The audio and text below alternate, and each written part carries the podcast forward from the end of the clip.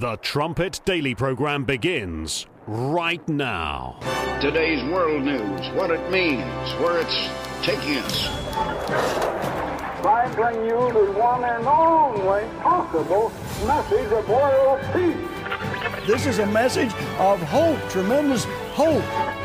And he said unto me, You must prophesy again. The Trumpet Daily program begins right now. That you can't condemn socialism. I mean, in your opening remarks, you were talking about Putin, Kim Jong un, and, and Xi. You know what they all have in common, right? Trump. Trump? North, North Korea, China, and Russia? He loves Kim Jong Un. Maybe a statement that you think you would take over these I'm not a private socialist. businesses? I'm a capitalist. But for me, I believe that that man had been white, you wouldn't have beat him like that that night. Uh, but I do think that the evacuation was, uh, you know, a tremendous humanitarian achievement for the many lives that were saved. Closing this search, but you did not disclose that the FBI also searched the president's former private office here in Washington. Do the American people have a right to know about that? Yeah, I think we've been pretty transparent from the very beginning with providing information as it uh, occurs throughout this uh, process. Total number of documents bearing classified markings that have been turned up as part of this. That's a good question. I think that that's probably a more appropriate question for the Justice Department. What is the current number of documents bearing classified markings that have been found in the president's residences and offices?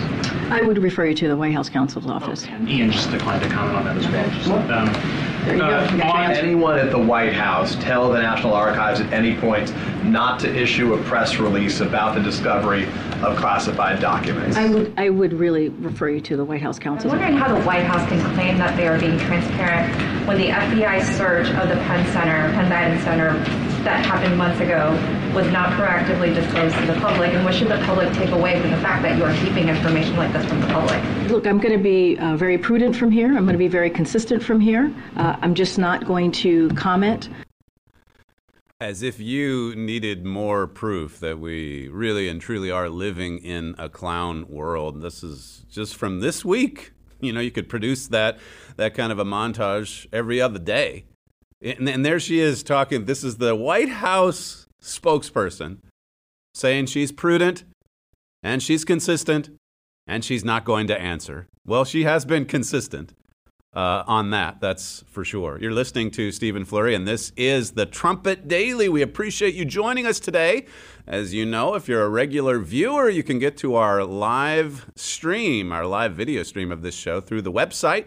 That would be thetrumpet.com. Just go to thetrumpet.com forward slash live, and it takes you straight to this page where you can get the live stream at 11 a.m. in the central time zone of the United States. The 800 number, if you request any of our literature, that's 1 930 3024. You saw Mad Maxine there at the start of that, uh, that montage talking about how that North Korea, Russia, China, what do they have in common? Trump! Of course, it's Trump.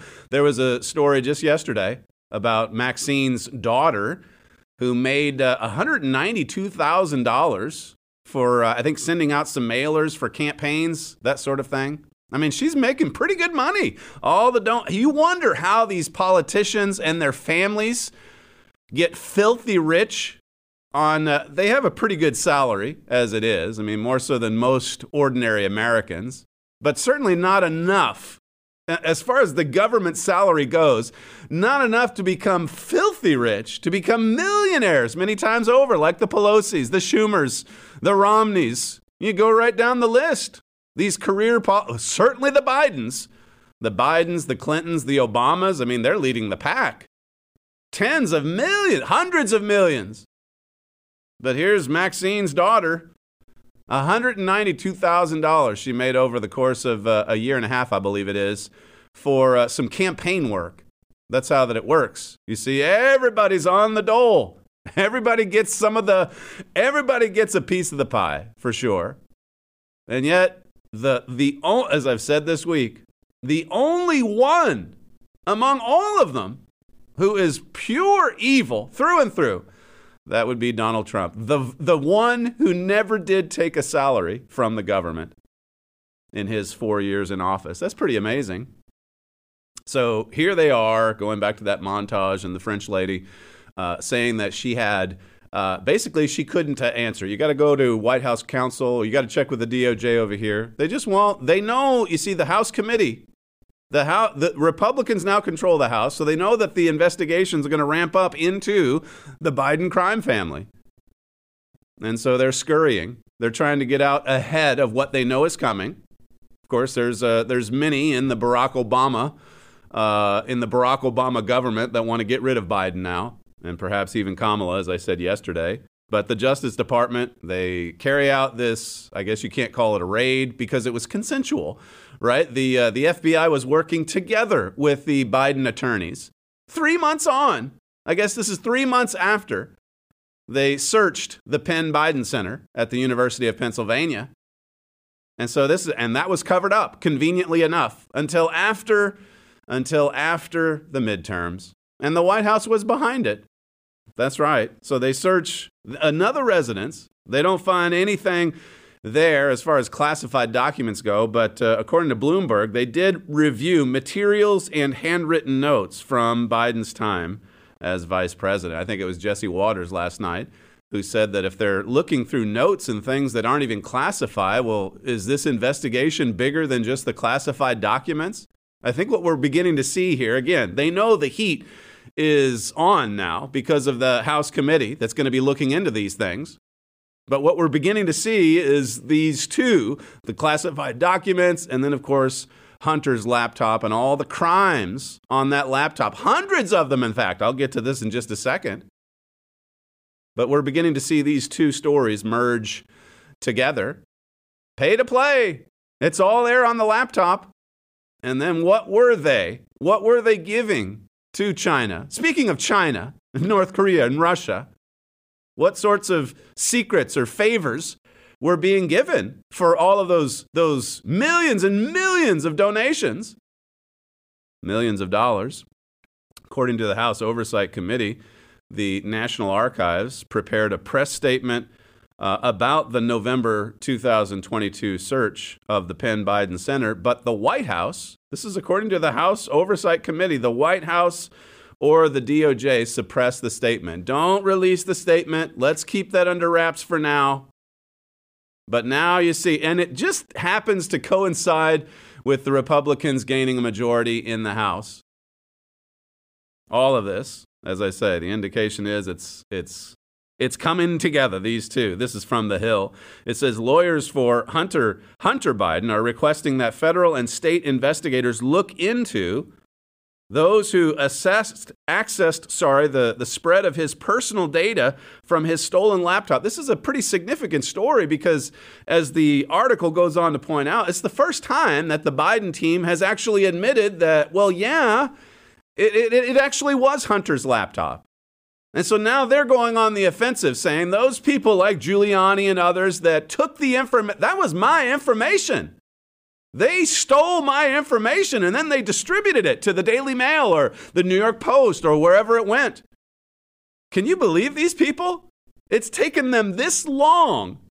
And of course, who can forget Joe Biden, the big guy, saying during the debate, no, that's 51 intel officers have signed off on the fact that this is Russian disinformation. In other words, it's not even my son's laptop. That's what Joe Biden said, the sitting fake president of the United States. He said it two years ago, more than two years ago. He lied. He lied. Everyone knows it now. So here comes the Biden team, unbelievably, and says, "Yeah, it was Hunter's, but uh, who who was Rudy Giuliani to steal it, or this technician at the Delaware shop?" It says here the letters to the Attorney General of Delaware, the, the Department of Justice, and the IRS allege that a number of right wing figures trafficked the information that was stolen from Biden's laptop and used it to weaponize attacks against him and his family. So now they're arguing that the content was stolen. This laptop, even though it was right there in the agreement, you, if you don't come and if you don't come and retrieve your, your computer after such and such months, then it's then it's mine. And that shop owner, to his credit, he turned it over to the authorities, to Bill Barr and the FBI. And guess what happened? Nothing. I mean, this has been, what, four years They've been sitting on this, and only now, only now do they seem like they're getting a little bit more serious with the investigation because they know, they know what's coming. They know what the House is prepared to do. Listen to this. It says, It is the first time Biden's legal team has publicly acknowledged that it was his personal data that was found on the abandoned laptop at a Delaware repair shop. It says the offensive against his agitators marks a new strategy in Biden's legal maneuvers as House Republicans have teed up their investigations into the president's son. So they're never one to, to take it sitting down, these Marxist radicals. They're, they're going to go on the offensive. You can, you can count on that. And so here they are trying to turn it back on Rudy Giuliani and others like him as if they're the bad guys. And, and yet there's all these crimes right there on the computer. And the DOJ has known about it. Bill Barr knew about it. Chris Wray knows about it. They all know. They knew it was legit from day one. This is from the New York Post. It says a Hunter Biden email sent to an American aluminum uh, company and promising information on Russian oligarchs is raising fresh concerns about the first son's access to classified documents recently discovered in his father's Wilmington, Delaware home as lawmakers prepare to investigate allegations of influence peddling. They're investigating it now. Lawmakers. It's taken this long because you've had people like Maxine Waters just shouting, covering up the truth and shouting from the rooftop, rooftops Trump, Trump, Trump, Trump. It's all we've heard for years. It says documents dating back to 2011 on his notorious laptop from you know where showed Hunter offered to sell intelligence on Russian oligarchs to the U.S. aluminum firm Alcoa for 55,000 according to the Post exclusive October 2021 report. This was going on so many years ago. Years and years selling state secrets to this company or that company in return for money. Pay to play. Pay to play. The Biden crime family. It's all starting to connect together, isn't it? It's taken, it's taken years, though, for this to happen. This is from Fox News. It says President Biden needs to set up a firewall between him and first son Hunter Biden's legal woes as his allies weigh a legal defense fund for the younger Biden. Law professor and former President George W. Bush's chief White House ethics lawyer, Richard Painter, told Fox News Digital. So they're suggesting that the fake president distance himself from the smartest man he's ever met, his son Hunter. Listen to this from uh, this is from Joe Biden and also from Ron Klain. He's stepping down as the White House chief of staff. Uh, but listen to these two together, these clips. Clip two. You know that the people who want to make hay in Washington are going to try to use your adult son as a cudgel against you. How do you feel about that, and what do you have to say to those people? I have, we have great confidence in our son. Uh, I am not concerned about any accusations been made against him. It's used to get to me. I think it's kind of foul play, but uh, look, it is what it is, and uh, he's a grown man. He is the smartest man I know. I mean, in pure intellectual capacity, um, and uh, and as long as he's good, we're good. And so I just want to say this one thing today. I learned everything I know about how to be a good father from Joe Biden. He is the best father I know and the best role model I know. What is going on? That this family would be held up as a model family? Uh, we don't even, there's lots of things in this laptop that we don't even want to get into or discuss. It's so perverse. And yet, there, and, and what is it with these officials in their 60s, government leaders that just cry at the drop of a hat? They start bawling. Joe Biden is the greatest father he's ever known. Hunter Biden is the smartest guy that the president of the United States has ever met as far as intellectual capacity. Are these people serious? It really and truly is a world in which the, the clowns run the show. And they say it with a straight face, and sometimes tears are just streaming down their face as they peddle these lies. Marco Polo, this is at Substack, says for the past 13 months, Marco Polo, a nonprofit research group comprised of six men from across the U.S. dedicated to exposing corruption and blackmail, has been writing a comprehensive report on the Biden laptop and the crimes thereon. The report is simple but dense 630 pages, 2,000 footnotes, broken up neatly into seven sections, with the highest focus being on business related crimes. According to this group, this nonprofit, there's 459 violations of state and federal laws found on Hunter Biden's laptop. Laws broken, law, laws broken by the Biden crime family. 459, including 140 business crimes, 191 sex offenses, and 128 drug crimes. It's all there on the, on the, the computer. It's all there on the laptop. And now the Biden team, just yesterday, turns on a dime. Let's go after the ones that took that. That was my information. They stole that from me. All these, evi- all these evidences of crimes. I mean, you can't make this up. Hundreds and hundreds of violations, laws broken. And yet people can sob in front of the camera and lie to you and say this is this is really a perfect family, a model family. It's exactly the opposite. But they lie as a way of life. They just continue lying. Just like just like the father did, the big guy did during the debate. And Donald Trump, he was shaking his head. Are you seriously going to say this this too is the Russia boogeyman? You're, is, is Russia how you answer everything now? That was in the debate leading up to the presidential election that they stole in November of 2020. They stole it in so many different ways, didn't they?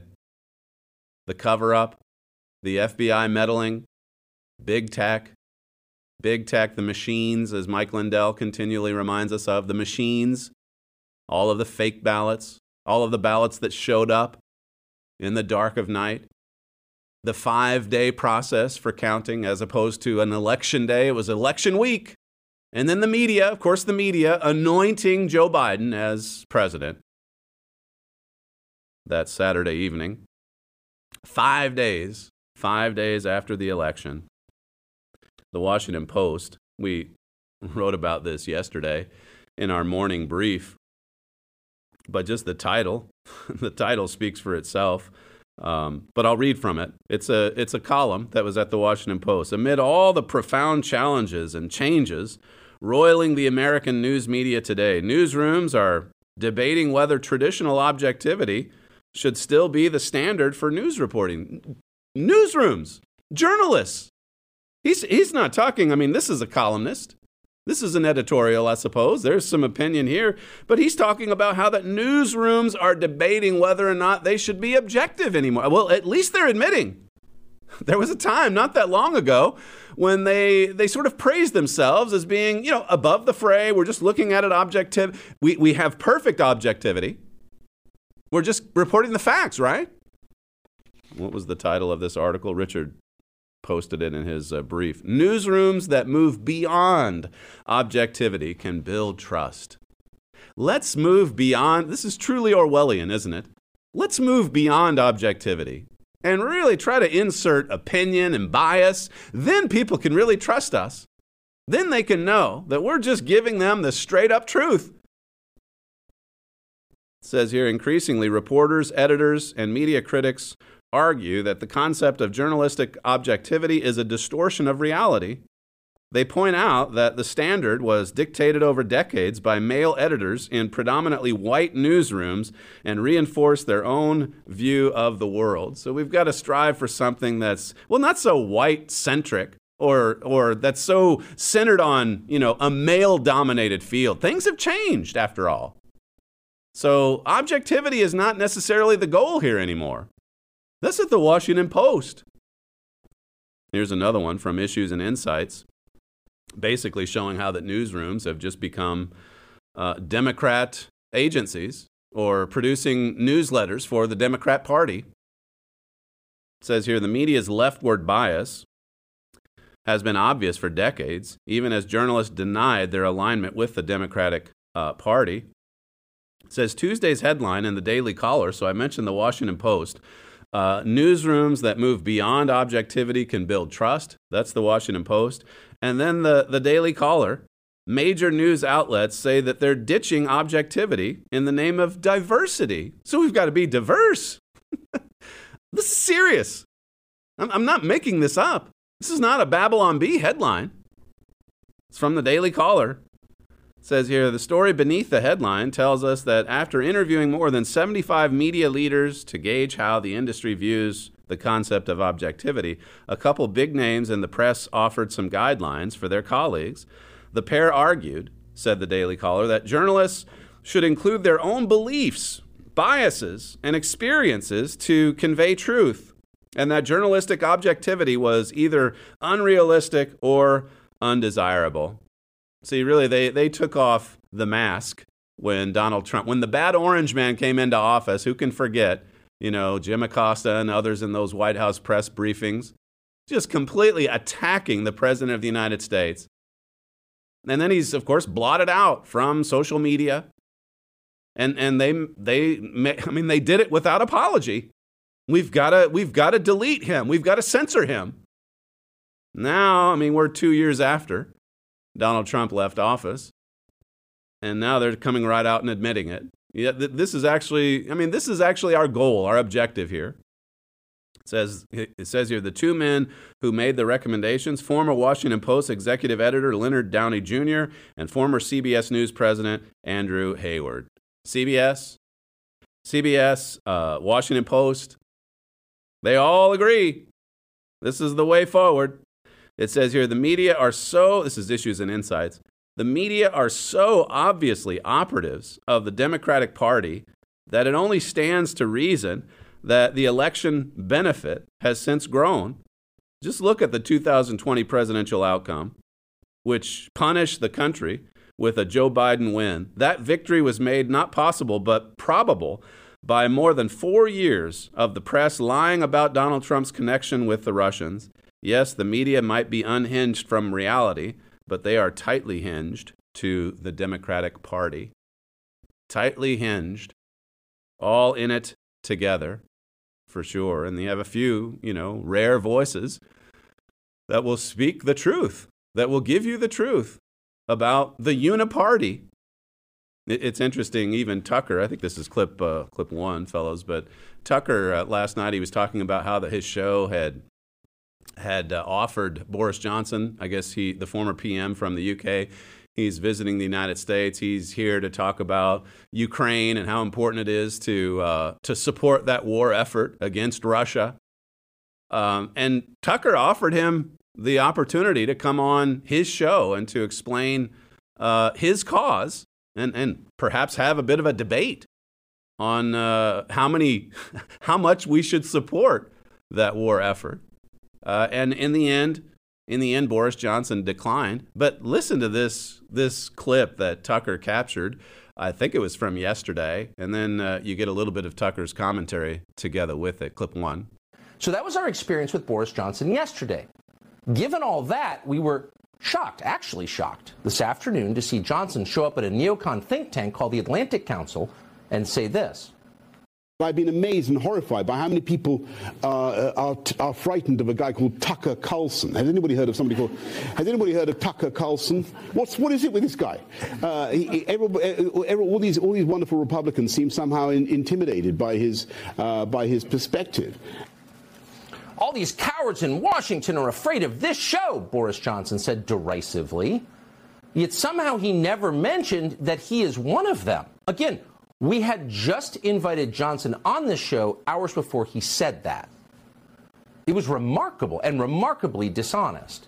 We knew that Johnson himself was a coward. We watched during COVID as he transitioned into a terrified old woman. But we had no idea he was also a liar.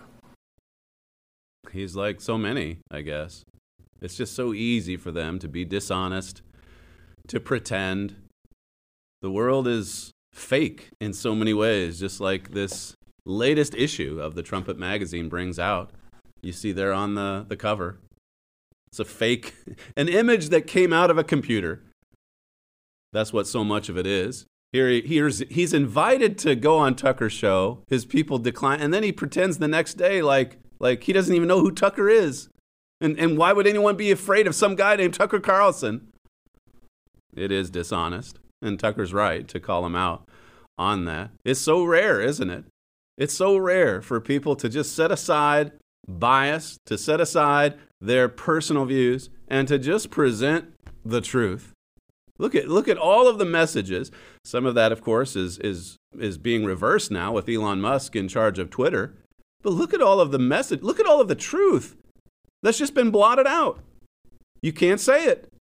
You cannot say it, or else you lose your YouTube channel, or else you you know the algorithm will put you at the bottom of the search.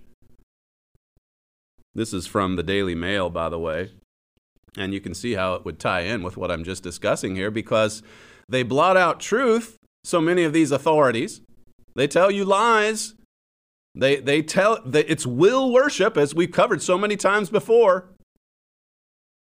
And then the things that they promote, the thing, the filth that we spread right around the world. This is at the Daily Mail. It says one in ten have viewed pornography by the age of nine, more than a quarter by the age of 11 says nearly half of 13 year olds have seen it. More than 4 in 10, 16 to 21 year olds believe girls enjoy being slapped and strangled during sex. They believe this because this is what they see. This is what they see in the world of pornography. These pornographic websites that are wildly popular, millions and millions and millions of people every day consuming this. And of course, it's readily available because, well, free speech. We've got to be free to speak, right? Well, in certain, in certain ways, yes. If it's filthy, if it's sinful, if it's disobedient and lawless, well, that's something that we promote.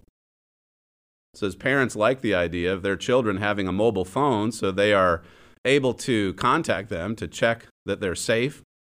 It says, how ironic then that it's through their mobiles that most children access porn. Simply type sex or porn into the browser, and you're bombarded by unimaginably horrific videos of men doing vile things to women with little or no control over the age of the viewer and no demand for any payment. In a lot of ways, this is what's this is the content that's that's on Hunter's laptop. And yet we get people we get people rushing to the mic saying that's that's the ideal family. He's the he's the perfect son. He's the perfect father. God takes a different view. It says here and it's 2 years since research carried out at Durham University's Department of Sociology uh, revealed the extent to which popular porn sites show depictions of sex acts which are criminal. It, they, people get away with it. It goes right onto the porn site. It's criminal behavior, and they get away with it. And young people get to see it. Young people get to observe it on their phones. It says its analysis of the home pages of these sites found one in eight showed what was billed as non consensual or incestuous acts, including videos where the subjects were described as drugged, unconscious, or very young. Can you believe this sort of content is out there? You can get to it, evidently, you can get to it by the push of a button. It says here, in all my years, listen to this, this concluding point. In all my years talking to women as a, as a journalist for both regional TV and Southampton and Women's Hour, I guess this is in the UK, I've never encountered a single sex worker who said she enjoyed selling her body either as a prostitute or as a porn star. It says here, not one was doing her job because it was pleasurable. In every case, they felt used, abused, and harmed. They had no, uh, they had not chosen such a career path. They, they feel used and abused, harmed. And yet it continues. And yet the filth, the vile filth, it continues to spread. It's wildly popular. Even young people are consuming it. And, and then we wonder why, why they're, they're growing up with such a distorted and perverted sense of family living, marriage, family, child rearing. It says here a complete ban. A complete ban would not only prevent women in the porn industry from being violated with little or no recourse to justice, it would uh, also reduce the belief by some in society that sexual violence against women is acceptable. Look, it would help if you just, even if you just put a ban on the, the violence, the, the sexual violence that's often depicted on a website somewhere. It would help people, right? Would it, would it help or hurt society if you put a ban on this kind of thing? If you blotted out this content, would it help or would it hurt the family? Think about it. You know the answer. It says here, but no attempt to make pornography illegal has ever been successful. The industry is powerful and rich, worth an estimated $12 billion globally. And until now, the argument that a ban would threaten freedom of speech always took precedence over the simple facts that pornography damages women and puts them at risk. It says, but we're not talking speech here. We're talking recorded evidence of sexual violence. Can, can we not even remove the sexual violence from the internet? Can, can we not ban that? Wouldn't you get wouldn't you get a consensus of, of approval to do that in, in a world like what we see today? It says here it violates women in relationships where men think strangulation is great sex. It's time to take on the pornographers and ban them. Surely our children are worth the fight. It's a pretty good article underneath a pretty strong headline at the Daily Mail. And of course, nothing will come of it. Nothing. That kind of vile filth, as I say, it's given a platform anywhere that you look in our nations. It's promoted, it's actively promoted. It's so easy to, to access. For sure, it's easy and it's free in a lot of cases. cheap, easy, do it on your phone. And so many of our young people, they're getting smartphones when they're what, eight, nine years of age? You see how dangerous those gadgets are. You see why. You need a parent, a loving parent, who's there, who's there and has enough courage to say, no, no, you're not gaining access to this, this, this, and this. There was a time not that long ago when a smartphone didn't even exist. Look at, there's obviously, we make use of technology to distribute this program. Technology has its place, but look at how the devil uses it to spread, to spread, in this case, violence and, and criminal activity and behavior. Paul said in 2 Timothy 3 in the last days, perilous times, perilous and dangerous times would come. And certainly these are the days that we're living in. If you haven't uh, requested your subscription to the Trumpet magazine, make sure that you call our 800 number. Operators are standing by 1 930 3024. This comes out 10 times a year, nearly every month in the year. You can get a free one year subscription to the Trumpet magazine by calling our operators today. You're listening to Stephen Flurry, and this is the Trumpet Daily. We'll be right back.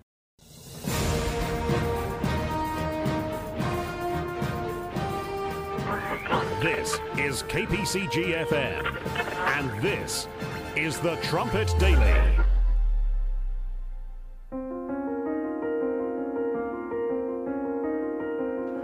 The developed nations have made awesome progress. They have produced a highly mechanized world, providing every luxury, modern convenience, and means of pleasure. Yet they are cursed with crime, violence, injustice, sickness, and disease, broken homes and families. At the same time, more than one half the world is living in illiteracy, abject poverty, filth, and squalor. Violence and destruction are rapidly multiplying. Many ask, why, if God exists, does He allow so much violence and human suffering? To understand the reason behind this astonishing paradox, request a complimentary copy of Mystery of the Ages. We were born into this 20th century world as it is. We take it for granted, but we can't explain it. It's like viewing a movie at a point already near the end. We see what is occurring at that point, but not having seen it from the beginning and not knowing how events developed to the point of viewing, we simply cannot understand what we are seeing. Mystery of the Ages transports you back to the beginning of the movie, to the foundation of this present evil world. To learn more, please visit thetrumpet.com. The Trumpet Daily. In uh, our study of uh, the book of Romans with the epistles of Paul class, uh, Paul has a lot to say in that book about the faith of Abraham, particularly Romans chapter 4, if you wanted to review that on your own time. I mean, they Abraham and his wife really did. God said, "You're going to have this son," even though Abraham was a hundred, I think it was, and Sarah was ninety. And of course, Sarah initially she just kind of laughed at the prospect of having a child at that age. And yet God promised it. God said it was ha- God said it would happen. God said it was all according to his will.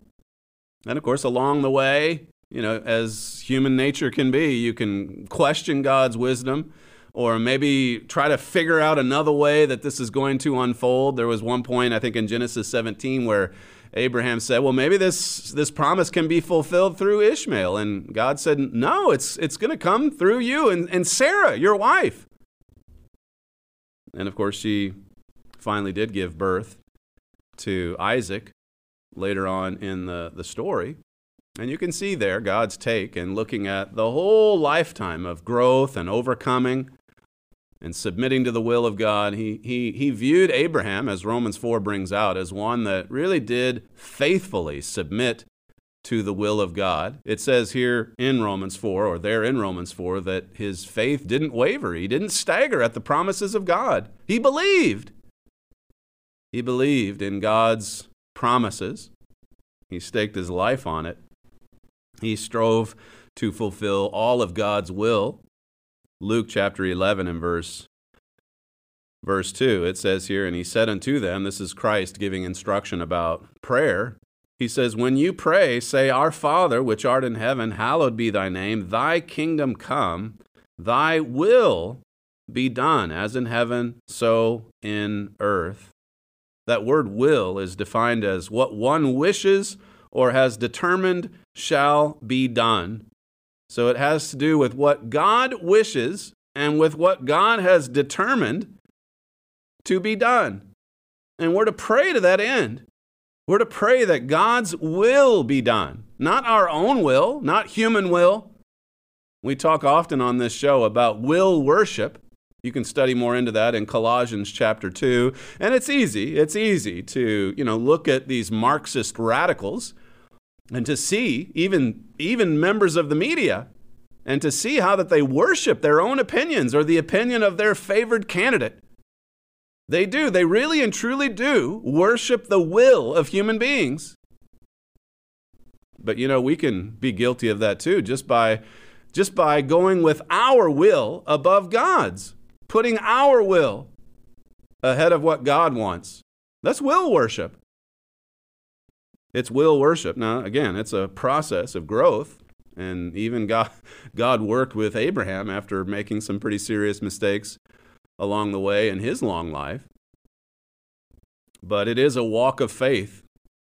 And we do have to overcome and grow. And we, and we have to work hard day in and day out with God's help through prayer, through study, through Christian fellowship, through occasional fasting to really submit ourselves to the will of God. Jesus came to fulfill all of his Father's will. That's it. That was his objective. That's what he focused on. Notice Isaiah 14 and verse 12. We'll see here, uh, firstly, the spirit behind will worship, worshiping the human will, putting the human will ahead of God's. Isaiah 14 and verse 12, it says, How are you fallen from heaven, O Lucifer, son of the morning?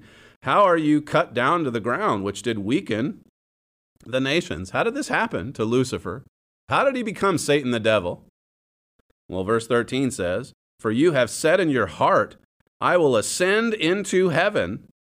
I will exalt my throne above the stars of God. I will sit also upon the mount of the congregation in the sides of the north. I will ascend above the heights of the clouds. I will be like the Most High. Two verses there, verses 13 and, and 14. And five times it says about Lucifer saying, I will. Lucifer wanted to put his will above God's, even his, his own maker. Lucifer's will was warring against the will of God. And so he fought against God. There was war in heaven. There was war in heaven again in these last days because of his obstinate, stubborn will, the devil's, that is. And that's something that we have to fight against constantly. Because look at what the Bible says about the human heart. Read Jeremiah 17 and verse 9. It says in verse 5 of that same passage that you come under a curse if you put your trust in man. My father has made the point that that's, uh, that's also true if you trust yourself. If you, we're a man or a woman, if we put our trust in ourselves, the Bible says that brings us under a curse. God wants us to put our trust in Him, to faithfully obey His laws, to, to, to obey in faith, even. It is possible. All things are possible with God. Notice Romans 8 and verse 7. It says, Because the carnal mind is enmity against God, for it is not subject to the law of God, neither indeed can be. The carnal mind is just hostile, as the Revised Standard Version says. It's hostile to God's will, it's hostile against God and His law. Verse 20, further on, this, this passage, this wonderful chapter. It just extends right on into the universe. It's all part of the same story, though. Verse 20, it says, For the creation was made subject to vanity, not willingly, but by reason of him who has subjected the same in hope. So we were made subject to vanity because, well, God, God made us free moral agents. We have to choose. And Satan was to be left on the throne of this earth for 6,000 years until his time is up and he's replaced by Jesus Christ. So, this is what we're fighting against these pulls of the flesh coming from the devil. And as I say, it's, just, it's so easy to follow along according to human will and desire, will worship, and to not subject ourselves, submit ourselves to the will of God. Pray every day that God's will be done even in our own lives, certainly with respect to the work, even world events. This is, this is how Jesus said we're to pray daily. Thy will be done. Notice Ephesians 2 and verse 2. It says, Wherein in time past you walked according to the course of this world, according to the prince of the power of the air. It says, The spirit that now works in the children of disobedience Herbert Armstrong in, in, Mystery of the Ages, he talked about how that Satan is a, a master broadcaster, how that he's surcharged the air with his attitudes and impulses. And we've got to resist against it. That's why you don't want a little child that has a, a powerful tool that can just connect to, to any kind of filth at the push of a button. You want to give some loving family government there. You want to apply or administer the, the family government of God to protect your children, to protect your family.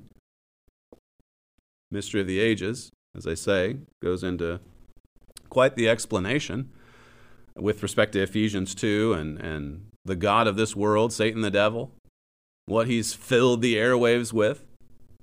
If you don't have a copy of that, you can again call our operators and request your free copy of Mystery of the Ages, 1 930 3024. So Paul says here in Ephesians 2 In the past, you see, you walked according to the course of this world.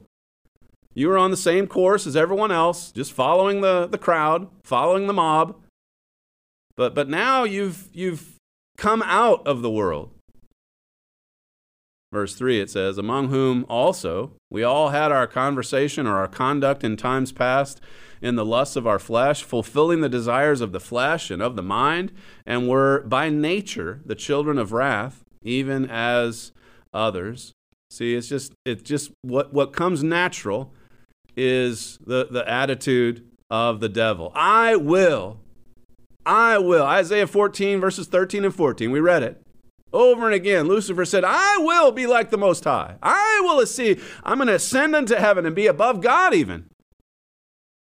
That's the being who's surcharging the air, the prince of the power of the air. He's, he's filling the air with those same attitudes, with those same impulses. And look at how many people are just going right along. Radical individualism. I mean, that's the spirit of the age. Just serve yourself. Do what's right. Do what seems right in your own eyes. Notice Romans 7 and verse 18. This is a, a great uh, passage here on the war of the wills, the war that's going on between human will and God's will. There's an entire chapter in our Overcomer booklet that that goes into a, a, study of this passage and other passages of Scripture as well. But if you don't have that booklet, again, call our operators and request the Overcomer booklet. There's a chapter in there titled The War of the Wills. It is a war, it's a battle, it's a constant battle, Mr. Armstrong said in, in Incredible Human Potential. But notice verse 18 in the Revised Standard, it says, For I know that nothing good dwells within me, that is, in my flesh. I can will what is right, but I can't do it. This is Paul. He's writing many years into his apostleship, and he's acknowledging here that there's just nothing good in him. His heart, his heart was like what's described in Romans 8 and verse 7. We just read it. Paul didn't trust himself. He knew that he had to put his faith and his trust and his confidence in God, or else there was just nothing good.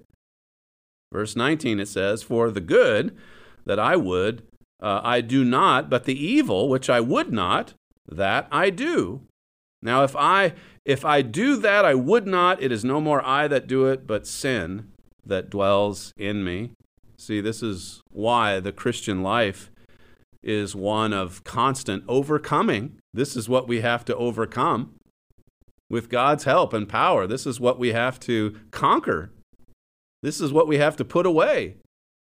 That, that will worship, that self will. Verse 21 says, I find then a law that when I would do good, evil is present with me. It's always there. It's so easy, isn't it, to just revert back to bad habits. It's, it's easy to revert back to, you know, the sins of old, maybe former addictions, whatever it is, to just get immersed into the ways of this world, the sins of this world. But Paul says, look, that's what we've come out of. And we really, you can study through Romans 6 on your own time, but that's, that's something that we have to constantly bury and put away. We're crucified with Christ. We can't come into God's family and, and bring all of our sins into it as well. We have to put those away with God's help. I mean, it's a tremendous miracle, this transformation, talked about in Romans 12, verses 1 and 2 because it's so easy to be conformed to this world, as that passage brings out. Verse 21, it says, I find then a law that when I would do good, evil is present with me, for I delight in the law of God after the inward man. But I see another law in my members, warring against the law of my mind, and bringing me into captivity to the law of sin, which is in my members. It's just so easy to be held captive to sin, to the ways of sin, to the ways of this world. But with God's help and power, you can put those sins away. You can become a new man. You can live unto God. Galatians 2:19. Paul said in verse 24 here, we're still in Romans 7. He said, "O wretched man that I am, who shall deliver me from the body of this death?" How are we going to be delivered from this sinful way of living? How are we going to be rescued from this captivity? He says in verse 25, I thank God through Jesus Christ our Lord. So then, with the mind, I myself serve the law of God, but with the flesh, the law of sin. You see, it's only through Jesus Christ that we can control the flesh. It's only through the life, the living Christ, that we can put away the sins of the flesh and that we can live in newness of life, that we can live pure and righteous lives. It is a process. We, we thankfully God gives us time to change and to overcome and to grow, but look, the times are urgent. The times are urgent in this world we're living in today. And, and this world needs, when they look at the church of God, when they look at the family of God, they need to see a righteous family. They need to see a bride, a wife who's submitted to Jesus Christ, her husband. They need to see family living. They need to see messages that promote family, not destroys the family institution or marriage, or leaves children to just wander on their own. A child left to himself brings shame on the family. That's in the Proverbs. They need love, they need attention, they need care, they need discipline, they need teaching, they need instruction. They need God. In the incredible human potential, Mr. Armstrong says the truly converted Christian will find that he often stumbles under temptation and falls down. Even as a physical child learning to walk often falls down.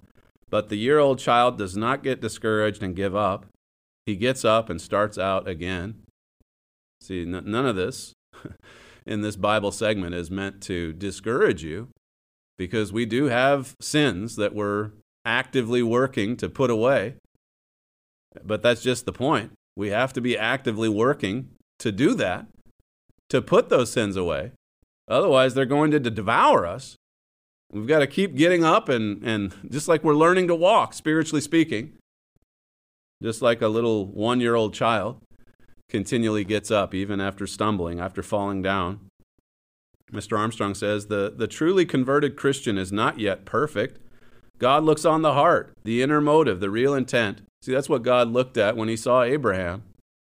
He saw a man, he looked at all of a Babylon. Who knows how long God was, was testing uh, Abraham before he asked him to depart from Babylon and to head into this strange land.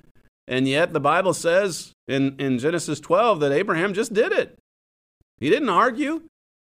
He didn't answer back. He didn't hesitate. He just said, "Well, if this is if this is what God wants me to do, then I'll do it." And then over the course of that lifetime, you see this this wonderful growth you see a man of righteousness, a man of faith.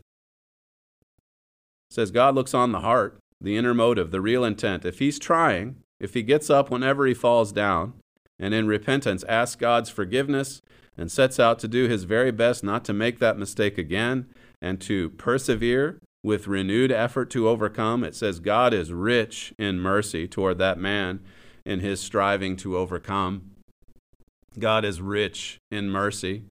He's eager to extend mercy and love and encouragement. It says here, I think it should be apparent by now that the newly converted Christian is not perfect all at once. He does not, must not commit sin deliberately and willfully in a spirit and attitude of rebellion. That's what he's repented of. He wants to live completely above sin. But to live perfectly would require all spiritual knowledge he would have to live by every word of the Bible. The Holy Spirit imparts spiritual perception so we can understand the Bible. And to understand all the Bible takes time. We have to grow into the knowledge of how to live perfectly without sin. He says finally, this is the way of the Christian.